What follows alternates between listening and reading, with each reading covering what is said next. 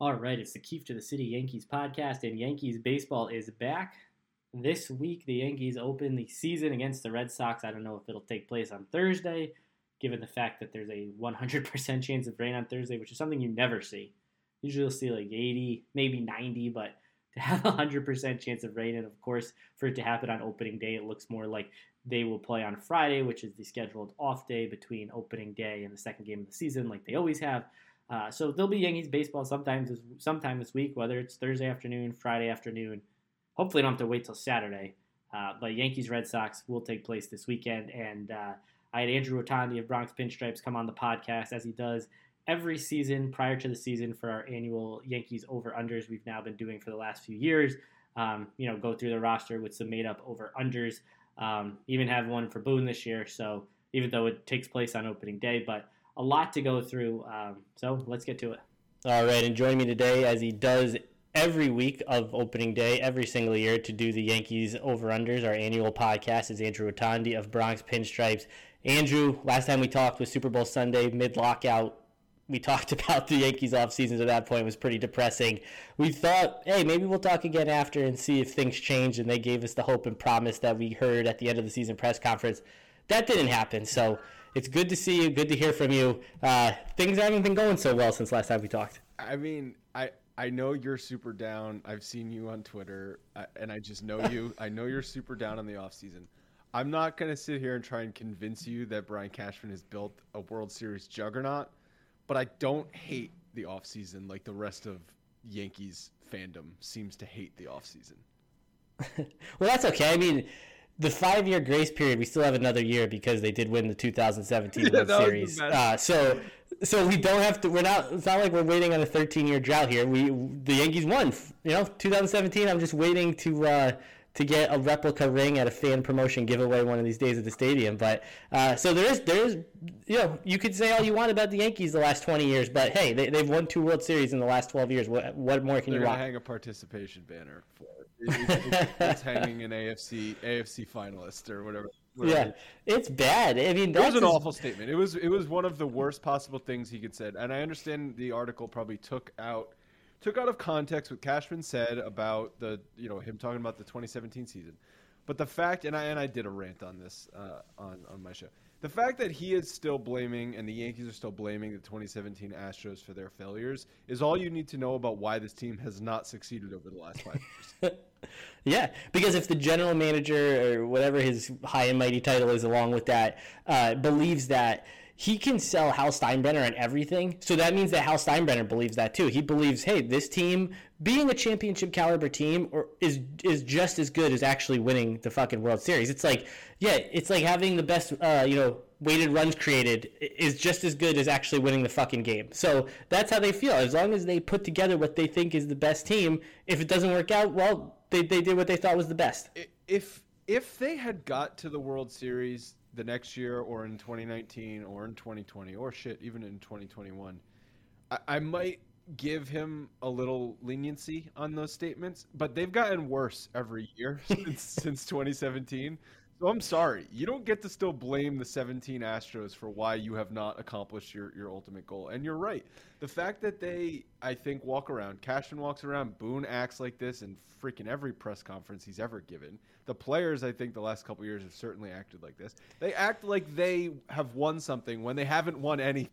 Yeah, they, they, this team has so much swagger and attitude for them when they're just a bunch of fucking losers. The only guy who's ever won anything isn't even there, Brett Gardner, and we'll talk about him eventually. But you know, Aaron Boone has never he never won anything as a player. He's never won anything as a manager. Brian Cashman had so much success right when he was given the general manager title, and has had very limited success for two decades in terms of championships. But he still acts like you know he still acts like Yankees fans kind of act in the sense that like okay we grew up our childhood our you know high school years our college years were built around this team like actually fucking winning. So now like this the, this core group acts like they're those guys and the front office still acts like that's still going on. That hasn't been going on for a long time. So like Yankees fans like of our age group were brought up to know that all this team does is win but they don't anymore. So it's like they, they shouldn't act with like this cocky attitude with Aaron Judge, uh, you know, playing fucking the boombox in Fenway that year, or them talking shit to the Mets last year on Sunday Night Baseball. It's like you guys haven't done anything. I, hate to sound like the old guy because uh, that's kind of what we're turning into at this point. But the reason the '90s Yankees won four championships is because they never acted like their shit didn't stink. Every year that they won, they came back the next year and like we gotta fucking win it again, or else or, or else we're Right. failures. And I think that's why we have not seen a repeat champion in since the Yankees, right? No, no one's repeated as champ.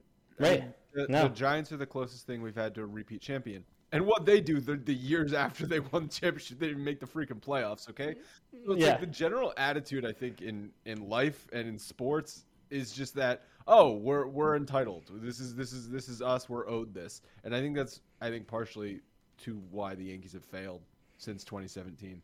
And Yeah, and if this team ever does win, the next year I'm betting every dollar I can ever find on their under because if this is how they act when they've never won, imagine the season after they do win, it, it'll be they'll win 70 games because they're going to be like, oh, we already did it. Who cares? it's going to be insufferable. Cashman's going to be especially insufferable.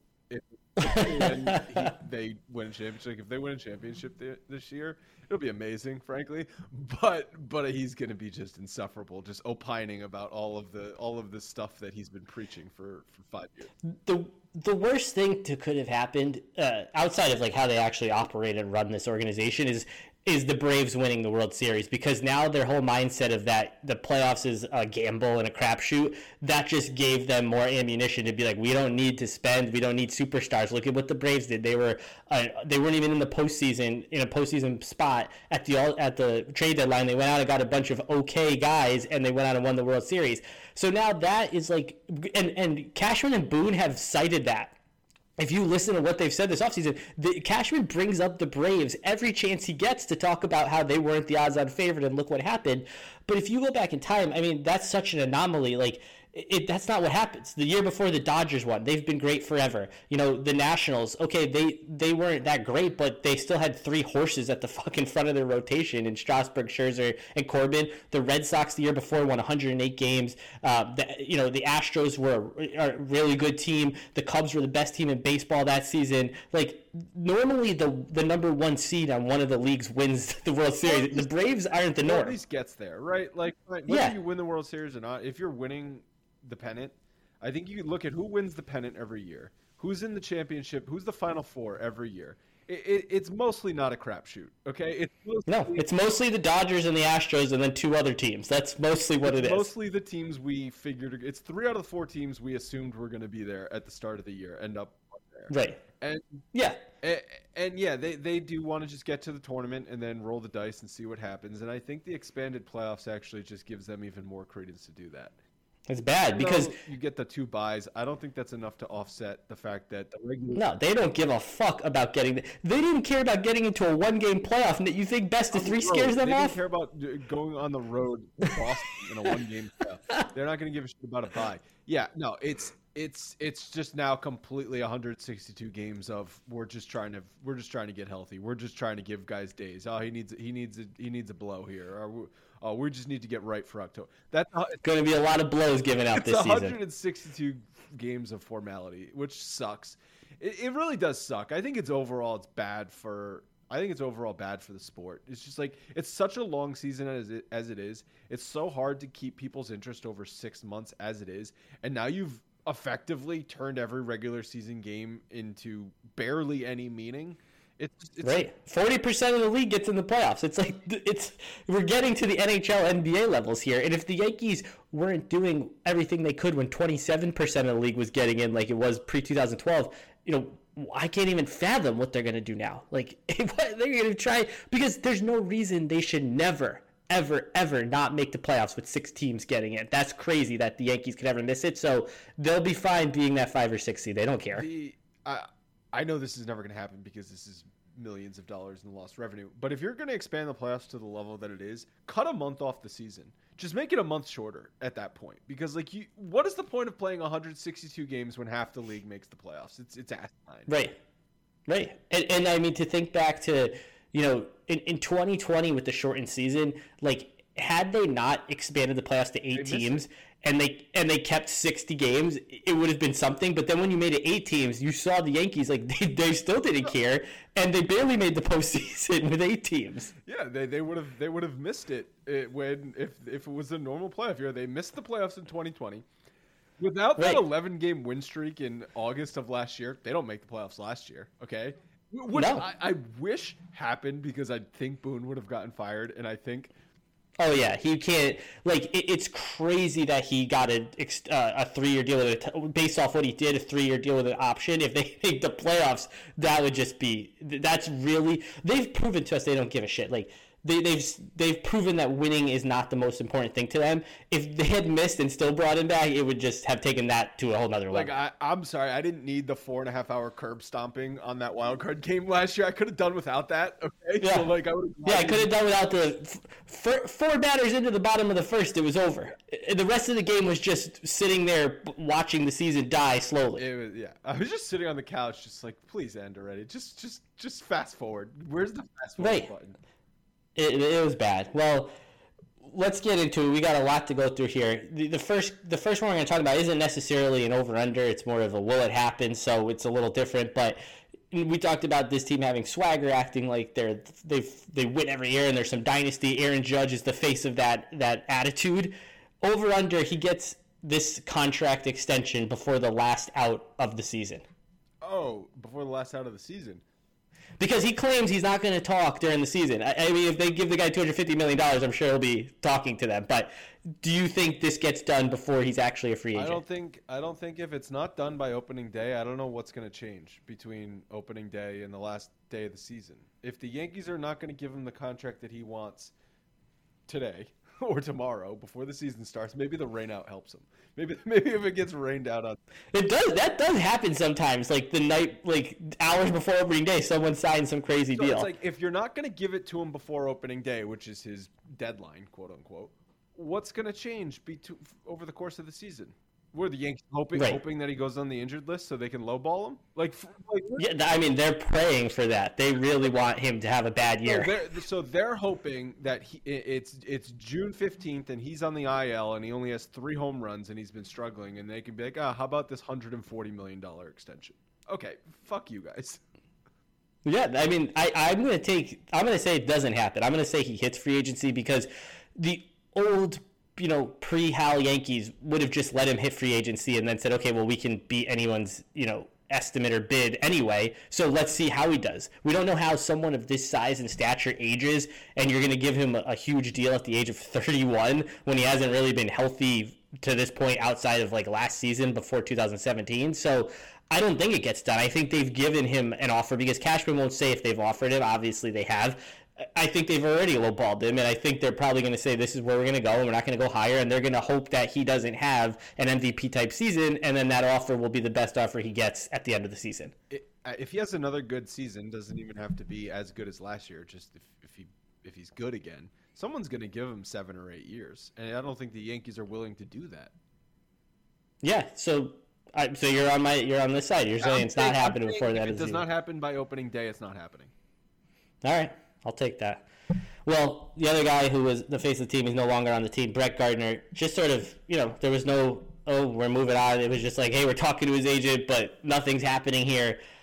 I don't think the door's closed here. And so one injury happens, you can see Brett Gardner at extended spring training in Tampa. So over under 0.5 games played for Brett Gardner on the 2022 On Yankees. the over. He's coming back. So so uh, you listeners can go check out. I'll give you a sneak peek of one of my bold predictions on, on this week's episode of Bronx Pinstripes. So uh, Brett Gardner's going to play in Old Timers Day, and he's going to hit an inside the park home run, and the Yankee fans are going to go wild.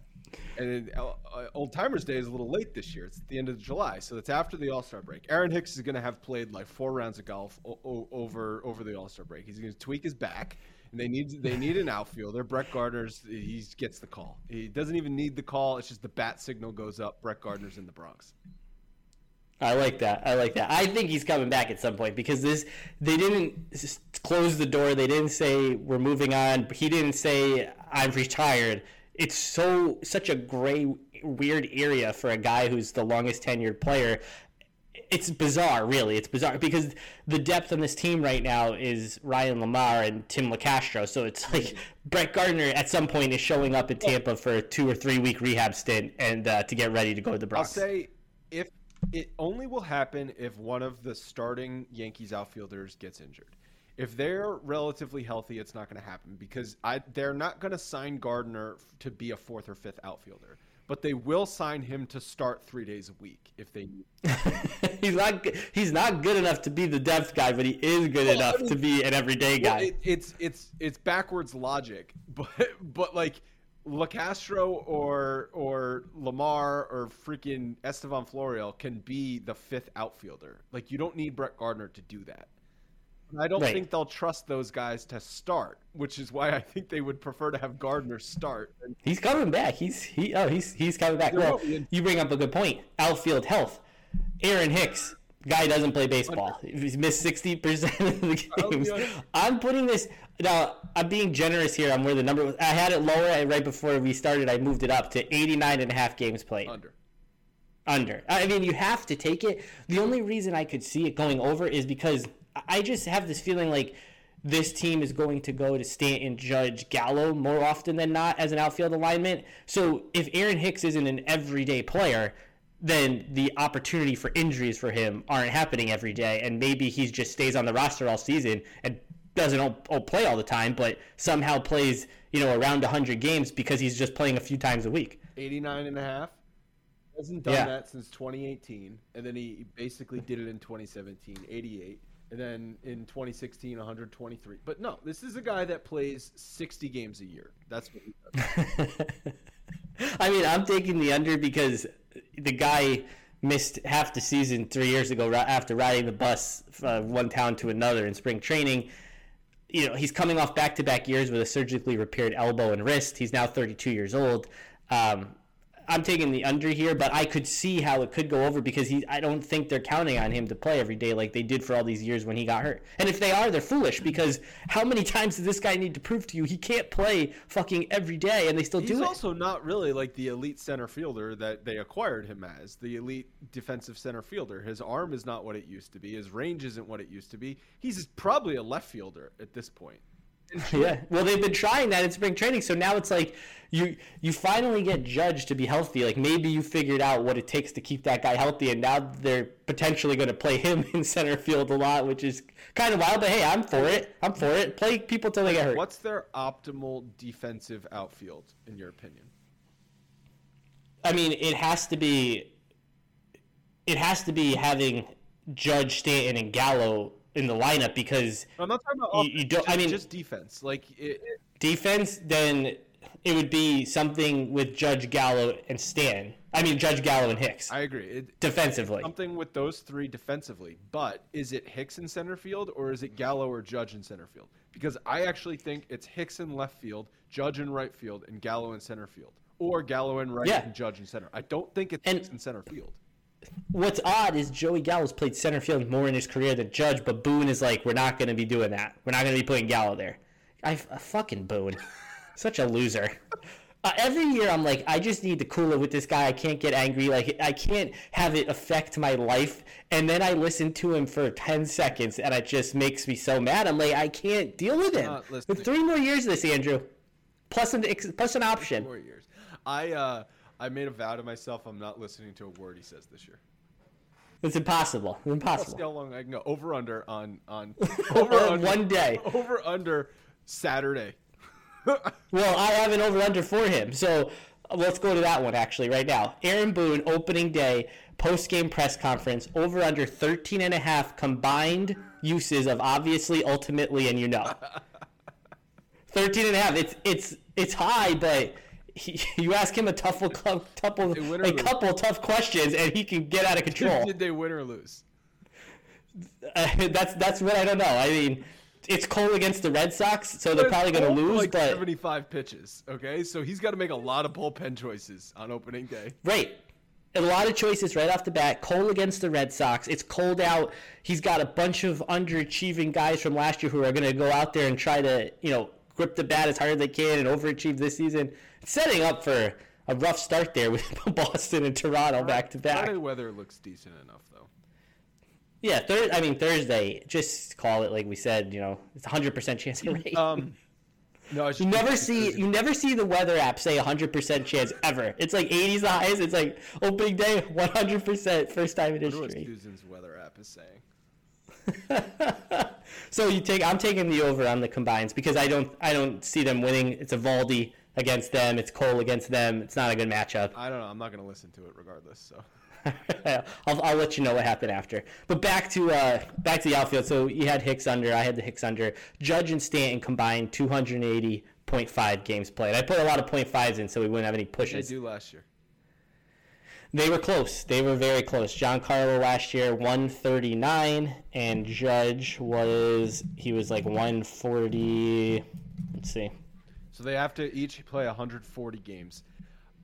or one plays more, and Yeah. so Judge was 148 and Stanton was 139. I'm taking. So I'm they were just over it. under just because that's a little too high. If you made it like 130 and a half, I might take the over. But like, I'm not saying that either is going to be out for half the season. But just because they're who they are and the Yankees are who they are, they're going to sit them enough where they each play around. If everything goes well, they each play around 135 to 140 games.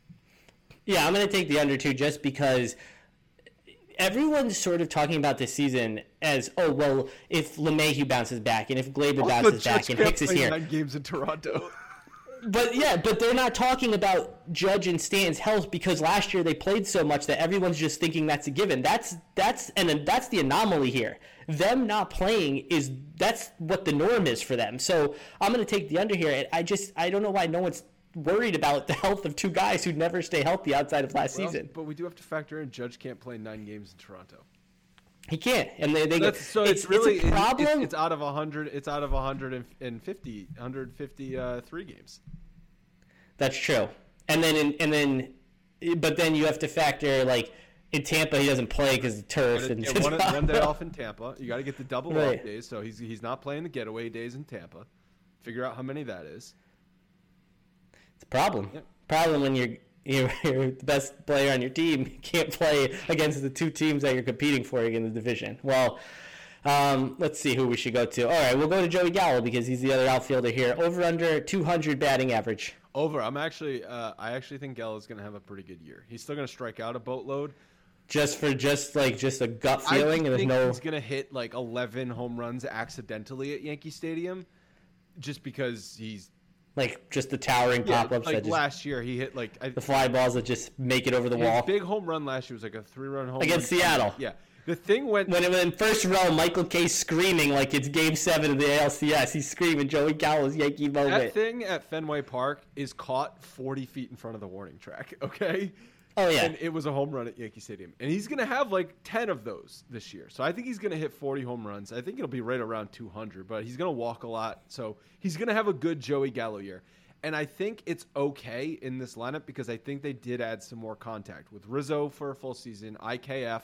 He doesn't strike out. And I think Donaldson, like people are shitting all over the Donaldson trade. And like, yeah, he could get hurt in the second week of the season. We can never see him again. he'd be Tulowitzki, second game out for the year. But he's he's like significantly better than Gio Urshela. Yeah, of And- course. I love Josh Donaldson. He's he's the guy who you fear that like he puts scares the shit out of you when he's in the batter's box on the other team. I, certainly, he's not that guy from seven years ago when he won MVP and was the best player on a great Blue Jays team. But he's still really still good. really good. The issue with, but there's so many other issues with Donaldson, like the fact that he is always hurt, the fact that he's 36, the fact that they won't pay guys in their prime for their prime years because they're scared of paying their late 30s years when they're going to pay his late 30s years and never get his prime years. It's it, in in a, in in an ideal situation, yes, getting Josh Donaldson is great, but it's all the other shit around the decisions they made that makes me upset with I it. hear you. I was just trying to look at like the Minnesota trade that they made in a vacuum, and I, and I actually liked the deal because I think Donaldson. it- It's not like Gio Urshela was this Iron Man. No, I'm not a Gio guy. I'm, I thought he was the easiest guy for them to move and change because they wanted to change the roster. He was the he was always He was gone because he was just an easy guy to move. So- so it's yeah, he, he doesn't play either. traded in a mediocre injury-prone third baseman for a good to very good injury-prone third baseman. So that's upgrade. They got a shortstop, which they didn't have before. Good. and I know you loved Gary Sanchez, but They, but now we have the now the Yankees have the worst catching tandem probably in Major League Baseball. Gary Sanchez was not going to work out in New York. He was only going You to know. You know Gary's fucking the Yankees bad when they play them, right? Sure. You know like that's happening. Oh, do you have an over under for how many home runs against the Yankees Gary Sanchez has this year? Because I'll take the over, whatever it is. It's probably like five in the seven games they'll play. seven games, yeah, four and a half. Um, might sniff the over on that. well, so Gallo, you had the over uh, batting average. I'm taking it too. I think he's going to fall somewhere between 200 and 210, like something right around the number. average in? I'm gonna look it up right now. Uh, Last year with the no, no, Yankees, no, you don't want to look at that. Average. What was his average in Texas before he came over? It was Well, he was at 160 with the Yankees, so so bad. This is so bad. 253 with Texas. It's not going to be that. Yeah, I, I'd say like 218. all right, that's fair. So we're both on the over there. Well, we talked about Donaldson, one and a half IL stints. That's a good number. He- He's probably going on once. Going on Like one- he's definitely going on once. It's just a matter of how bad is it. if it's a calf ink thing, he he'll go on more than Yeah, once. it's like Because he'll come back, he'll play like two games, and then he'll go back on it with another one. it. So this is why it could be two, and it's because he goes on the IL, and it there's like, oh, it's nothing, it's nothing. He'll be back in 10 days, and they bring him back, and then it was something because they fucked that up, and then Like the stay in 2019 he has to season. go back on the IL for like another three months. That could definitely happen. Right. Or I'm gonna take the under just because I pray that he's healthy. Because if he's not, it's a fucking big problem. or yeah, or he goes on the IL and it's three weeks, four weeks, but then that's the only IL stint he has. He definitely will go on the IL. Um, you're taking the the under. under. Uh, just because I don't, I can't. I, it's it's real bad if he's Real over. It, it's real bad if he goes on more than once because they're, they're infield situation, man. If Donaldson, although if Donaldson goes down, do you move DJ over to third? Or do you move IKF to third, keep DJ as your roaming guy, and then you call up one of the, the shortstop props? I thought you were gonna say put Gleyber at short. I was waiting for that. Gleyber's been starting a lot at shortstop in, in spring training. I know, like, what do you fucking like? That's that's never gonna happen in the regular season. So why? I get that you want to have it in their repertoire in case it does come up. If that comes up, fucking, it, that's in a big time emergency Over situation. under games started at shortstop for Gleyber Torres this year. Um, I, I mean, I was going to use that as one. I would put it at 0.5 because I don't think they really want to, but I think at some point it's going to happen where, like, th- they're on the road, someone gets hurt, they have, like, a day game, they can't get someone. th- Something's going to happen where he has to play So shortstop. when when IKF has to sit for a day off, who plays short? They don't have someone right now. the Gleyber. So that's what I'm saying. So he's going to have to start. It's going to be. Oh, I mean, unless Marwin Gonzalez makes the team, which is a whole nother fucking problem. He's going to make the team. I think they're. Yeah, he's going to because he had a great spring. Like the Yankees, uh, who are so data driven, they have sports psychologists and sleep specialists, and they make sure everyone they they're hiring Eric Cressey. Anybody who has ever had success in the mind and body field, they hire.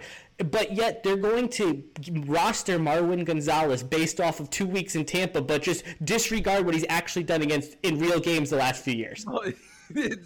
but they but but there's 28 roster spots, so it's like who cares? But ju- it's just the principle of things. Like this guy was the leader of the sign stealing scandal, got more trash can bangs than anyone, and they're like, we can't sign Carlos Correa because he was part of that, but we're gonna bring in the guy who actually, uh, you know, was the most successful of it, and, and no one will say boo about it. It's just, it's just ridiculous. the trash can bags? Yeah, he led the trash can bangs, or he was either like number one or two, and no one no one's even talking about it. But Carlos Correa, we can't, Yankees can't have that guy. No, he. uh It wasn't that like his only good season, 2017. Yeah, look up the last few years for him. 17. He had a 146 OPS plus.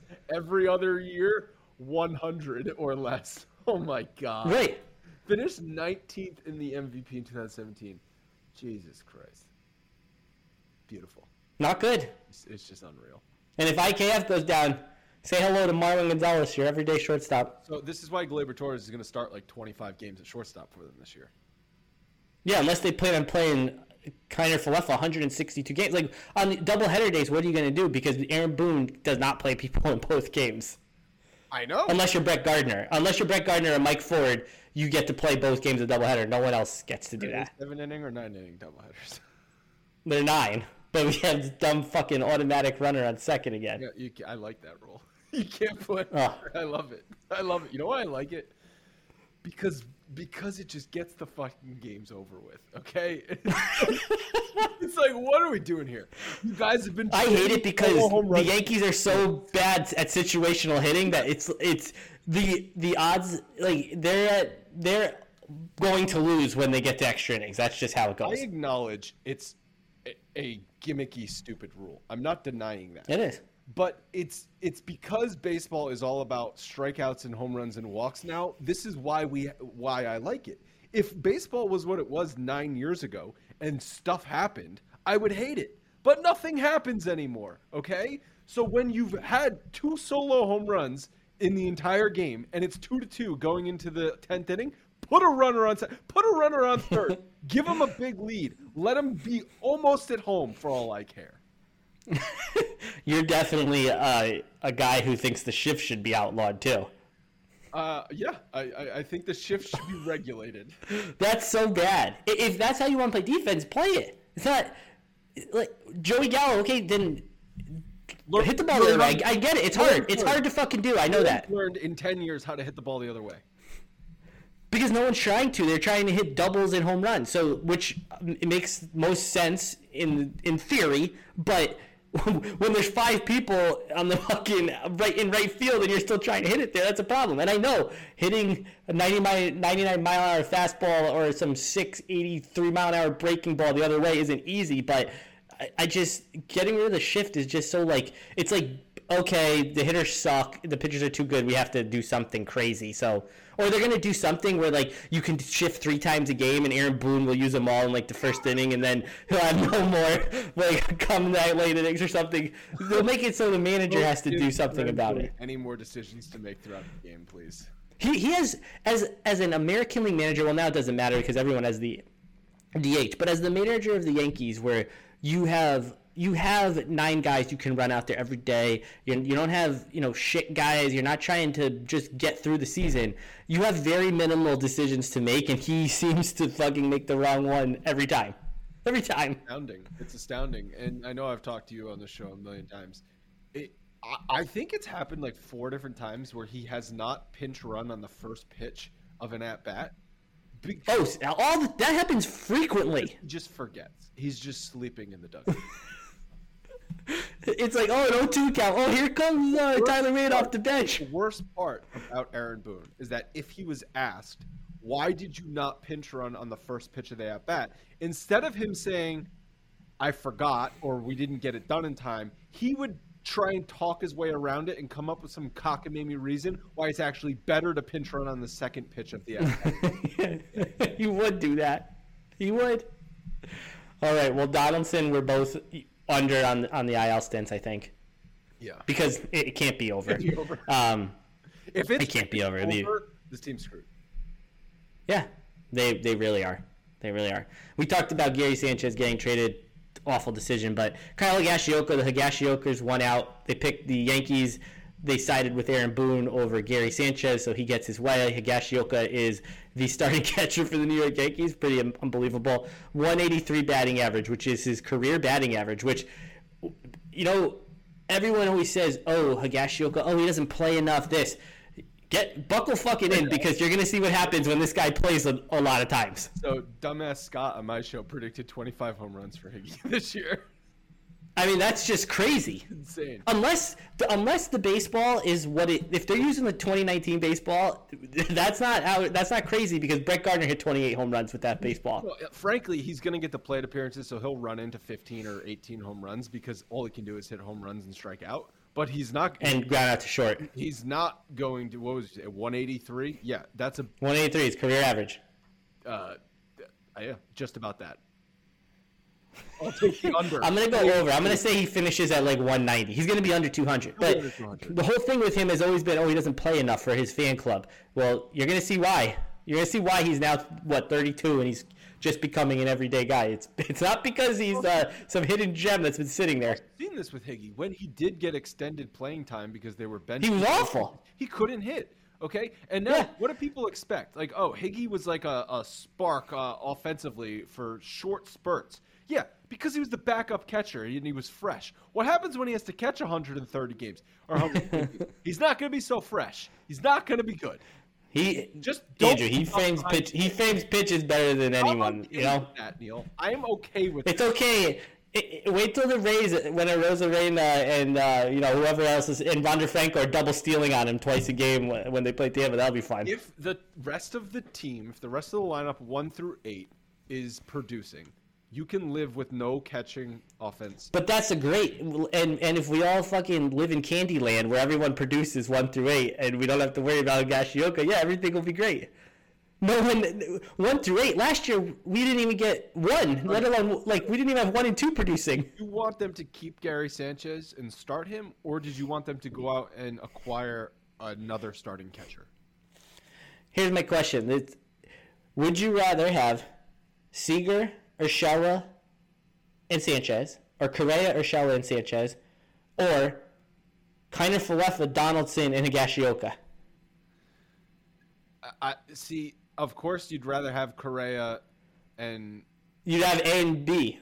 You'd never pick C in that situation know. ever. I don't know that you never. I really was so done with Gary Sanchez, and it's because he was just a distraction for this team.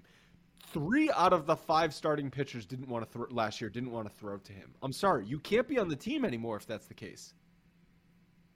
Well, that's all. That's something like Garrett Cole started. And Garrett Cole, you should you should fucking worry about your own business Right. because you can't beat the You're Red very- Sox and Blue Jays and Rays. You got embarrassed in the wild card game. Maybe you shouldn't be picking who the fuck you throw to. I agree. Starting catchers are, or personal catchers are bullshit. But you're married to Garrett Cole for ten years, okay? Nine years. That's you've decided you're siding with him as the Yankees. So that's what they're doing. And because of that, you can't have Gary Sanchez on this team. Also, he wasn't producing offensively anymore. He has not since 2000. I mean, it was after Salvador Perez. He's the second best offensive catcher in the league last year. yeah, but it wasn't. It was he? Yeah, I mean, we hit twenty something home runs. Like he had a terrible year, and it was still because everyone thinks like 2016 Gary Sanchez is who he should be every year. Like that guy No, was a legend. 2017 That's Gary Sanchez was an all-star. was also awesome. I know that, but like 2017 Gary Sanchez, that's a Hall of Famer if he does that. I understand every that. year. The that was the expectation after the first year and a half. But that's but then that's been planted in everyone's mind, which I agree. I agree. You know, I have no problem with people who were upset and wanted to move on from Gary. It's it's sad because we're getting we're getting you're gonna have your eyes open to not having Gary Sanchez because Higashioka for all the framing he does. At least Gary, with a, at least Gary could save the fucking game with a swing every once in a while. And every time Higashioka started last year, Gary had to get pinch hit for him in the seventh and eighth inning. Like Higashioka never finished games. in the wild card game when they gave Higgy Yeah, a when they- runner at bat, even though they were down by five runs. No, but, and then they give Odor two at bats. Gary was so bad behind the plate. He was such he was so lost that it was not worth it. Even if he was the second best offensive catcher in baseball, it's not like he was a force offensively. He was still he, They should have just fucking let him play baseball from 2017 on and stop fucking with his stance and the nonsense and all that. Right, I agree with that. They fucked it up royally, though. Okay, they they completely messed him up, but he was unfixable. That's that's fine. And people who I don't have like, there's obviously an argument to to move on from him, but the the I just I just feel like we're now we're gonna see what happens when these guys who everyone wanted to play play. And if if six out of the eight guys, if five out of the eight guys are struggling offensively, then everyone's going to be like, well, we also have a sucky offensive catcher. Who cares about framing at that point? But if things go right for this team, I don't care. As long as the catching position is defensively sound, I think it can be a positive. All right, that's fair. That's fair. See, and I, I have no. I mean, he's gone. He's he's someone else's problem to defend now. So it's sad, but that's just the way it is. Well, back to what we were saying before. I mean, when we talked on Super Bowl Sunday on the podcast, and we talked about the shortstop situation, we thought I didn't necessarily want to believe that Isiah kind of was going to be the guy, but this is a guy that the Texas Rangers gave out five hundred million dollars to Seager and Semien because they didn't want him on their team to play short or second and traded him. So I don't know why everyone's, you know, I hope he's great. I hope he's fucking awesome, but. The, the Texas Rangers gave up on him. The same team that gave up on Rougned Odor, who the Yankees then traded an actual person for and, and rostered and played all season long. So it's I don't know why everyone's believing that the Yankees are, are making every great move. Isiah Kiner-Falefa, he's another guy now where you're like, oh well, if one through eight are producing, well now you have Higashioka in the lineup and you have IKF in the lineup. So now you have to say, okay, well what if if, if one through seven are hitting, then eight and nine don't need to hit.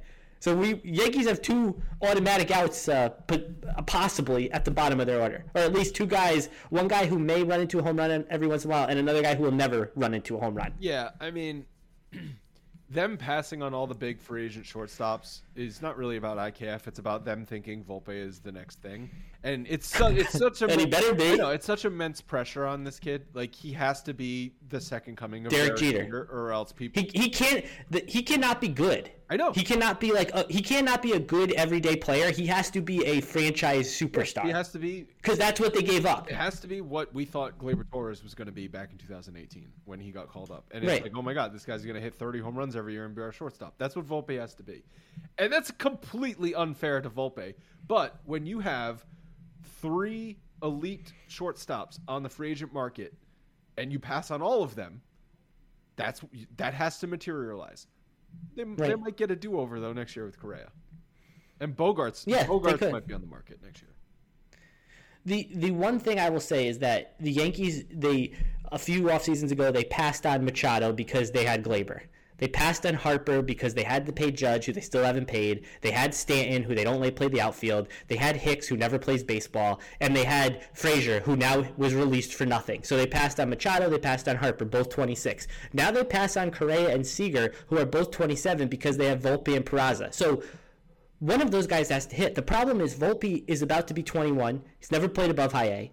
Peraza is about to is going to be 22 soon. He's only played 87 games above high A. When these guys who they're passing on, when Seager was 21, he was batting third for the Dodgers in the playoffs. When Correa was 21, he's the rookie of the year. When uh, Machado was 21, he'd played three years in the league. When Harper was 21, he was in his third season in the league. Like these guys are, you know, you're passing on guys who, if if Volpe and Peraza ever turned into Seager and Correa, that's like a one percent thing that could happen. So I, don't. I but then when we talk about the offseason, that's why I'm so upset because they based every decision off that decision, like choosing. Volpe and Peraza over the other shortstops, then made them get Kiner Falefa, it made them get Donaldson, it made them trade away Sanchez, it made them bring Rizzo back instead of Olson or Freeman. Like that one decision was the foundation of everything else that happened. Yep, and it, it's it's it's a very So I don't know how anyone could be happy with what they did. very slim chance that it works out. I like this team though better than I like last year's team. Yeah, yeah, but it's really not much different. It's very different. Like the the if you if if the second after the because you've had time to like think about it and like talk yourself into well it's baseball season the weather's getting nice I'm excited if if I had presented you this roster the second after the last out of the wild card game I was like well this is your 2022 Yankees you would have been like I'm fucking done with this team This off this lineup is very different than what it's been the last couple of years. It- you come on, you have to admit that. It, they've added more contact. They've added more left-handed bats. The, the last couple of years, offensive. they have the same left-handed bats they had last year the same too Not- not Gallo and Rizzo Day. Now you have a full season of Gallo and Rizzo. You're adding Donaldson. You're you're adding IKF. You're removing problems from this team. Problems being Gary Sanchez and and Luke Voit, who's just frankly redundant. Okay, Luke Voit was the he was Judge Stanton Voit. They're basically the same thing, except Voit is like. 48% of those other guys. Okay. So they're just completely redundant. He couldn't play first base. So you you removed problems from this roster. I'm All not saying it's. I- Gonna, I I'm mean, saying that they're going to win the division. I don't think they're going to win the division. Certainly not saying they're going to win the World Series. But I know that the the version of the Yankees from 2020 2021 was bad. They were not doing anything this year. I don't know if this year's team can do anything, but at least it's going to be different. And for that, I, I'm kind of excited for. All right. Well, I'm glad that you're back because I was texting last year and you were like, "Yeah, fuck it. I I hate hate, it. this team. I I hate hate, it." I despised the last two years of Yankees baseball. But not much is real. Like, okay, Kiner Falefa and Donaldson are new faces. No one else is a new face. Rizzo was on the team. Gallo was on the team. Hicks is back. like the the hatred for Hicks that everyone had, he's back. I liked the the moves that they made at the deadline last year. I thought those were good moves. I mean, obviously Gallo wasn't great and Rizzo was mediocre at best. I I, I don't know. Talk talk to me in May. Maybe I'll You- hate you- again. I don't know. But me, I mean, you must be thrilled with the the starting pitching No, depth they I'm signed not. this this offseason. Oh no, they didn't Dan- sign anyone. Fangraphs wrote an article today that They, they have them number one in the league. what the hell are they talking? I said, did Brian Cashman ghostwrite that what are piece? they talking about? Like Okay, so their their rotation is Garrett Cole. be number one. You got yeah, you have Garrett Cole, who of course he's awesome, but he also can't beat the Red Sox, Rays, and Blue Jays. Big problem. Is he awesome? Luis Severino? or What's that? Awesome elite without sticky stuff, or is he just really good? I don't know. We're gonna find out for this year. But then you have Luis Severino, who's pitched, who I love, but he's pitched 23 and two thirds innings since the end of 2018. Gonna be on a- he hasn't made a start. He hasn't made a start since the 2019 ALCS. You've got Jordan Montgomery, who okay, yeah, he's like the perfect number three guy. Then you have, then you have Jameson Taillon, who's always hurt. Like even last year when he pitched 29 games, he still hurt his ankle and needed surgery at the- one of his last starts.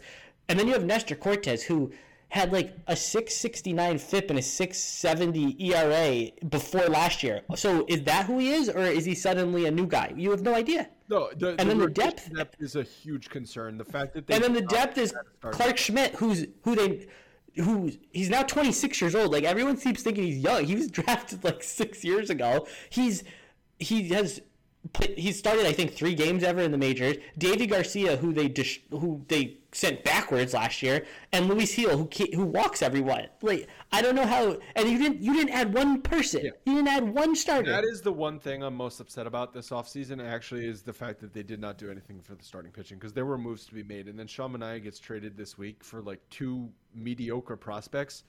I'm sorry, you, you Chris Bassitt, same thing. Could have had him too. couldn't have met that package. You couldn't have you couldn't have offered three mediocre prospects. Like, come on.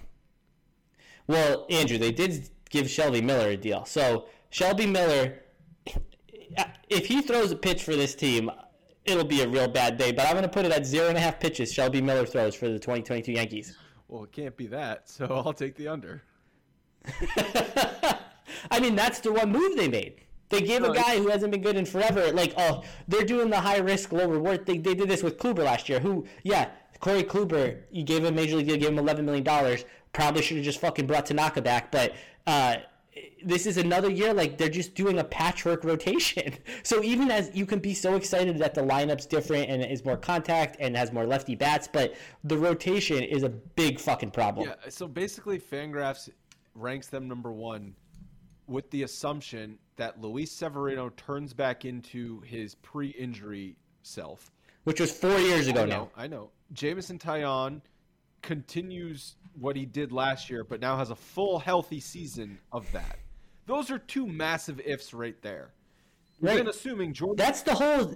This whole season is ifs. Yeah, no, it is. And then you're assuming Jordan Montgomery doesn't take any steps back, which okay, fine.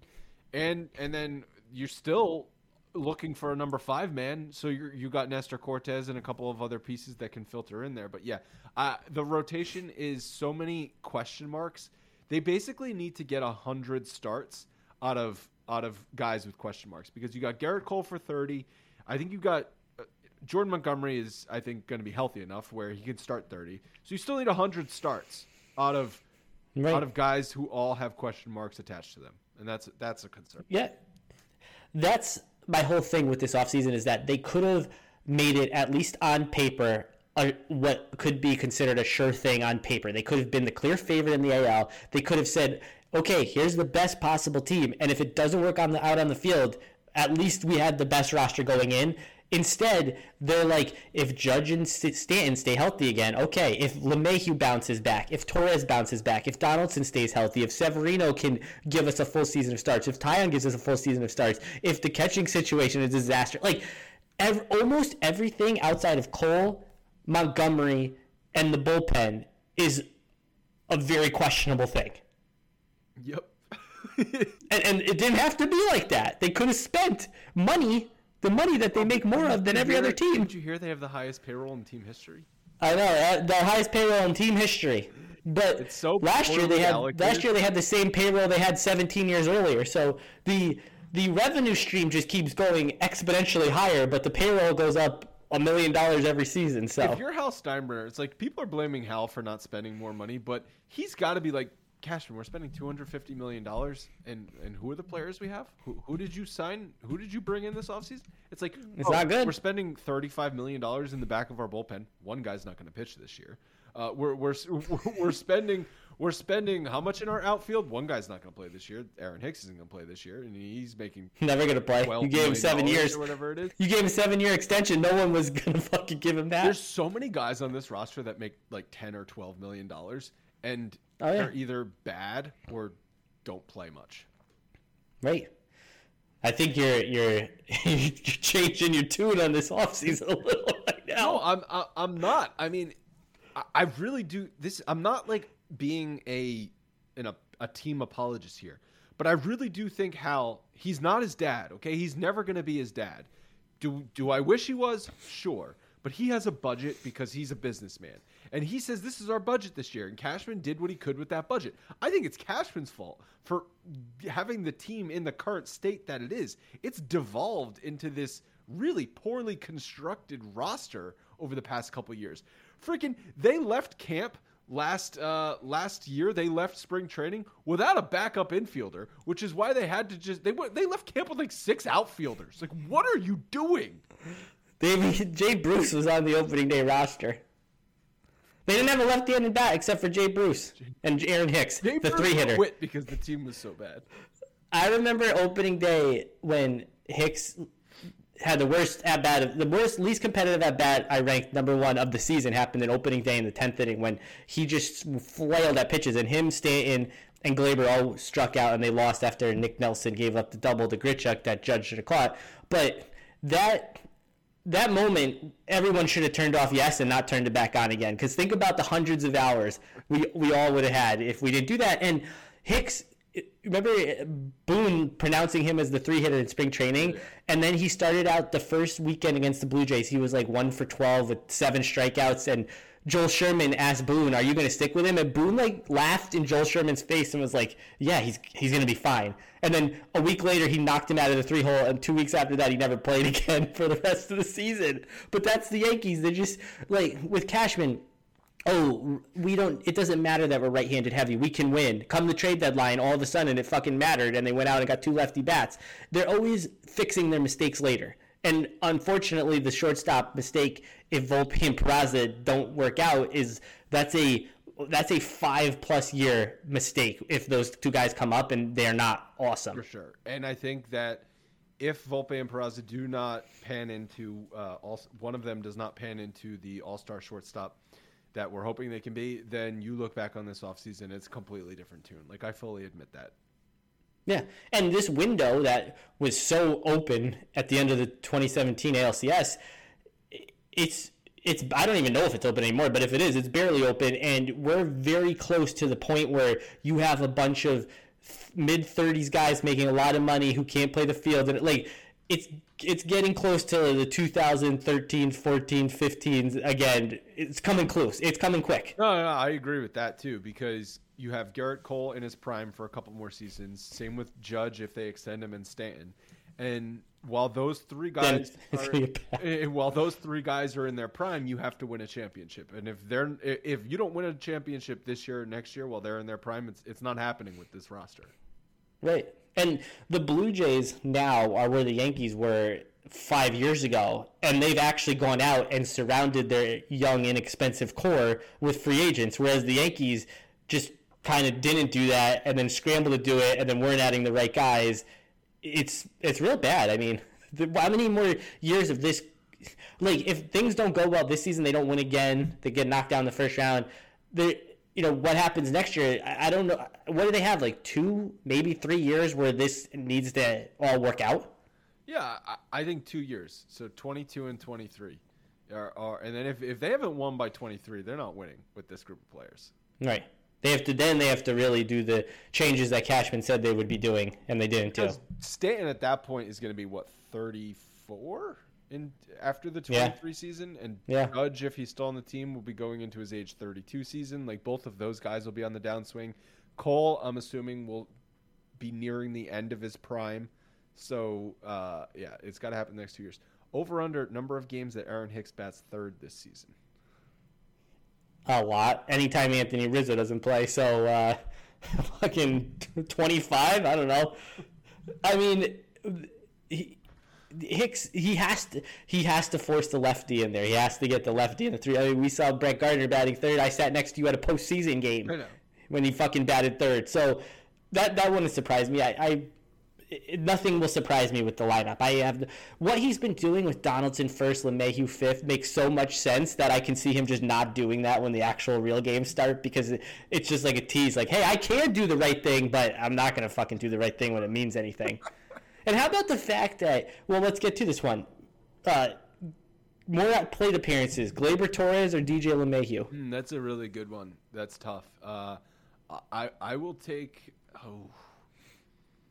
Uh, I will take DJ. Yeah, I'm going to take him too because that's what I want to happen. I don't know how we got to the point where we're talking about Gleyber Torres playing over DJ LeMahieu. Did I He's miss something start- from the last three years? So it'll be interesting what they do for opening the opening day lineup because you can obviously get them both in the lineup, assuming Stanton plays the outfield. But if Stanton's DHing, you can't get both of them in the lineup. Who's They're going to do that. They're going to sit DJ opening day like they did three years ago. asinine that they in in then what they're saying is Gleyber Torres has earned the starting second baseman job over DJ LeMahieu, which is just it's it's insane. It's Right, and DJ in 19 and 20 was the MVP of the team. Last year, he played through a hernia that needed surgery. For as bad as he was last year, he was still better than Torres, and Torres does not have an injury or surgery as an excuse. So, what was his excuse? He just sucks. And I wish he was gone this offseason. I was dreaming about it, but now he's here. And now, for some fucking reason, he's playing over DJ LeMahieu. I, it, it's crazy. Yeah, I agree. I would not start him. You're sitting a Gold Glove winning guy because who you still owe five years and seventy five million to Right. for this kid who has done such shit in two and a half years. Yep, they're probably trying to protect protect Gleyber's fragile psyche. Yeah, he couldn't even handle fucking playing shortstop, so he his bat went to shit. It's like that's a being- I'm terrible not even being excuse. Sarcastic. They they probably know if we do not start Gleyber Torres on opening day, he's going to turn into mush.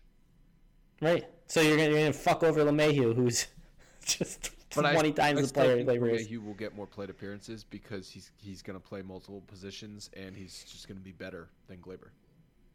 Yeah, and, and I mean, long gone are the days where you just knew the lineup like one to nine every day. Like every like the Yankees, I don't think they used the same lineup twice last season. And this season, where LeMahieu sits opening day, then the next day he plays second, and Gleyber sits, and the next day he plays third, and Donaldson sits. It's just going to be a mish like it's just going to be chaos every day, and then you have to put Hicks in and sit in and get Gallo in and sit, move Judge. Like, it just it's just fucking crazy. It's crazy. But yeah, the LeMahieu has to get more plate appearances than Torres, and we didn't do the pitching, so um, Severino over under 120 innings.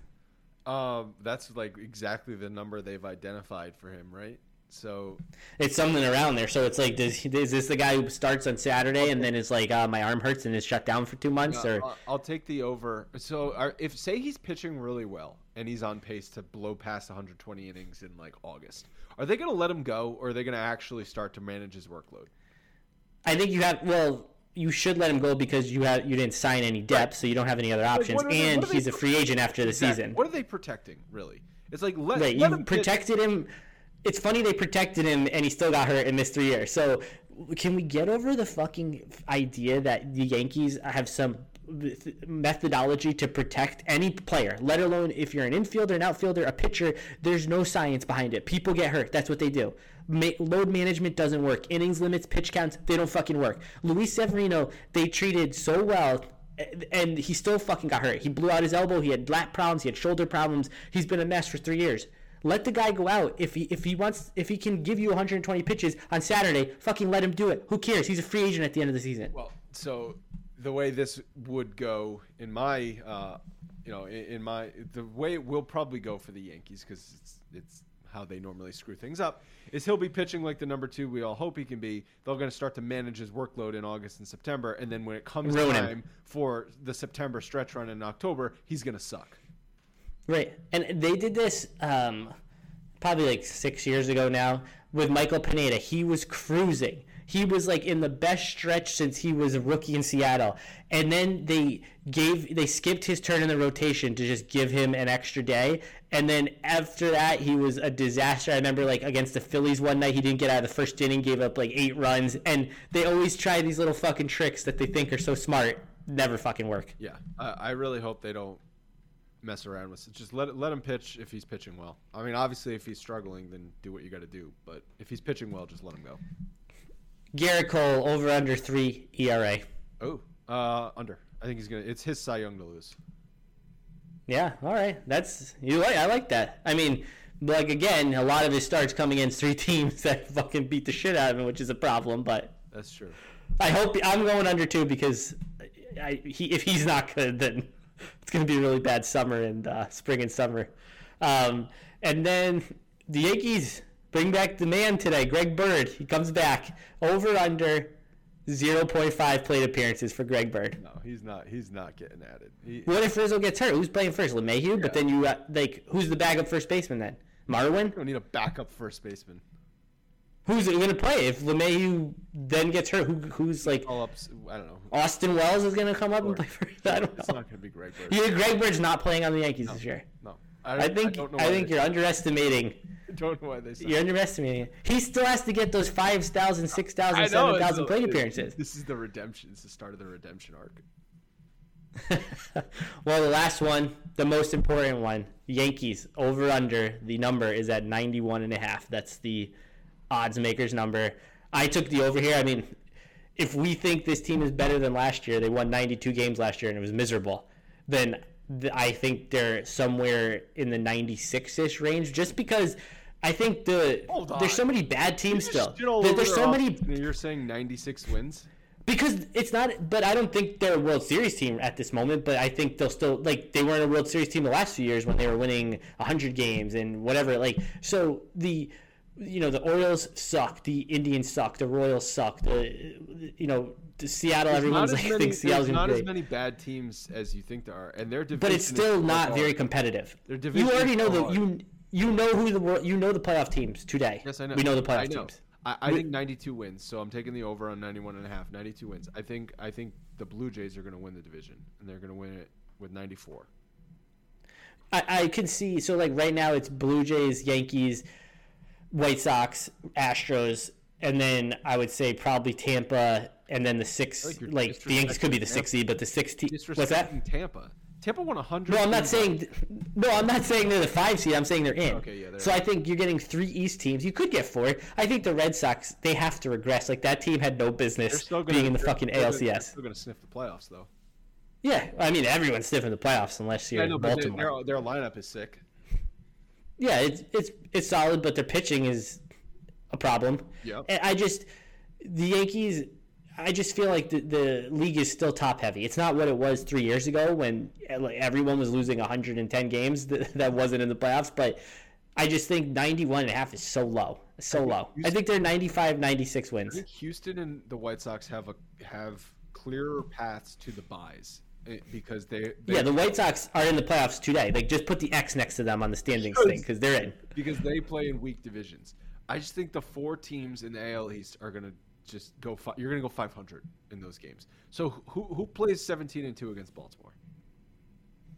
Not the Yankees, not last year I at know, least. but like so it, it was Tampa last year. They went 18 and one. The year before or 2019, the last full season, it was the Yankees who crushed the Orioles, and the year before that, it was Boston that crushed the Orioles. Coincidentally, those are the teams that won the division because everyone else plays about 500 against each other. You know, game here, game there. But if you take care of your games against Baltimore, that's the difference of four or five games in the standings. Yeah, that's fair. That's fair. And it, it just hopefully they can beat up on the bad teams. Like last year, that was their problem. They couldn't beat the Mets. They didn't play well against the Indians, who are now the Guardians. They didn't play well against the Orioles. that's what got them to playing the one game playoff in Boston. And everyone who always says to me, like, it's April, calm down, this, every fucking game matters. We saw it last year that every game pushed them to the point where they had to play on the road in the one game playoff. Or ago when we started this podcast that the expanded playoffs mean that the regular season doesn't matter. well, it won't to them because they'll end up in the best of three anyway. So you have them at 92. I have them over as well. What is, where is the, based on this roster now, say they don't make any moves, which in 2019 they didn't add anything at the deadline when they had the best team they've had since really i mean 17 was like a gift but 19 positions that was that's the beauty of when you have a bunch of injured guys on your roster you can acquire them. Right. So the 19 team was the team that probably should have gotten the job done. Like 17 was a gift even though that's the closest they've gotten. And 19 they didn't add anyone at the deadline. So if they did the same thing this year and it's this team all the way through what happens to them? Uh, yeah i think it's another early playoff exit yeah, so that's what I think. I mean, I like I said, they're good enough to win mid 90s, but that doesn't mean it was a good offseason. I think it looks. I didn't say it was a good offseason. I said I didn't hate it like everyone else hates it. Well, no, because you were like, oh, you shit on it, but you said 95, 96 wins. Yeah, that doesn't mean sh- get. Yeah, they're going to win a bunch of games against teams that win, and then again the playoffs and stink. Okay, so again, because I knew what the last, if they truly went into this season with Gary Sanchez on the roster and Gio and no real shortstop and Luke Voit playing first base, I could tell you exactly what was going to happen because we watched it happen for three straight years. I don't know what's going to happen with this roster. So I, I don't right now my gut doesn't tell me like this is a deep playoff team because I still think there's more talented teams. But if halfway through the season they're playing well and this team starts to look better, I could change my opinion on that. What's the what's the floor? What's the what's the worst case scenario here? Worst case scenario is that Judge and Stanton both spend a lot of time injured, and and then Gerrit Cole like is just kind of not great again without sticky stuff, and this team wins like 87 games, 86 games. All right, well let's let's hope that doesn't happen. All right, Andrew. Well, we got a lot. We covered a lot of ones this year. This is the most we've done in a season. So back obviously we'll talk. Wrong on ones. Uh, yeah, I need to do that, but I'll I'll post them like list them so we can look at how they've gone. Um, we actually missed one. Rizzo 24 and a half home runs. We actually missed that one. 24 and a half home runs. Ooh, I'll take the over. Yeah, I, I actually think he's going to hit 25. I just have uh, for no reason, but I, I, mean, last year was the worst year of his career outside of his rookie season, so he's definitely on the downward swing. And the Yankees could have traded for uh, Matt Olson or signed Freddie Freeman, but they went with the option three. So you know, Rizzo. I mean, he, the thing is, people talk about oh, he was a great Yankee last year, like because everyone remembers his first two games against the Marlins, he hit home runs, and then he was, and then he stunk. Yeah, then he then he hit two home runs for six weeks. Yeah, yeah, but I still think that um, a full season of Rizzo is going to be good. Like he's a much better defensive first baseman than Voit. Yeah, of course. Yeah, Voit had to go. Or Urshela had to go. Those were easy ones. The, the team, yes, it's ma- marginally, I think, a better. Fangraphs, everyone fucking loves it. Odds like every sports book has them as the same odds as the Blue Jays to win the World Series. Like after the Dodgers, they're two. I just I don't get. I don't see it, but they don't watch the Yankees every day like we do, so they just their their their algorithms printing out that they have the number one rotation in baseball. So I don't know where they get that from. Crazy. All right, Andrew. Well, we'll check in obviously throughout the season as we always do. We'll post these so that they're there for us to look back on. But Yankees baseball is back Thursday or Friday, sometime this weekend. they're going to play baseball, and uh, we'll you know be talking to each other throughout it for six months. So thanks again for taking all this time to come on. Of course, always always fun, Neil. Thanks. All right, thanks again to Andrew for taking the time to come on and talk and do the Yankees over unders like he does every year. I'll post them on Keefe to the City so uh, we have them and we can go back and take a look at how they performed, how we did uh, as the season goes on. You know, some of them can be settled prior to the season ending, some of them can't be settled till the season ends. But uh, opening day is here. It is here, either Thursday or Friday, but it is here. Baseball's back. The Yankees are back. And uh, for all of the I wouldn't call it complaining since it's not really complaining when the team has more financial resources and makes more revenue than any other team in the league. Uh, but the offseason was very underwhelming and now it's time to as a fan live with it this is the team that we are given as fans to live with and watch so they need to now overwhelm. The underwhelming offseason needs to be an overwhelming season, and that begins this weekend against the Red Sox, who ended their season last year for the second time in four years. Can't have that same fate happen again here in 2022. So, Yankees baseball is back. I will be back after opening day, after the game, whether it's Thursday or Friday, to talk about it. So, that'll do it for today. Thanks for listening. Talk to you after opening day.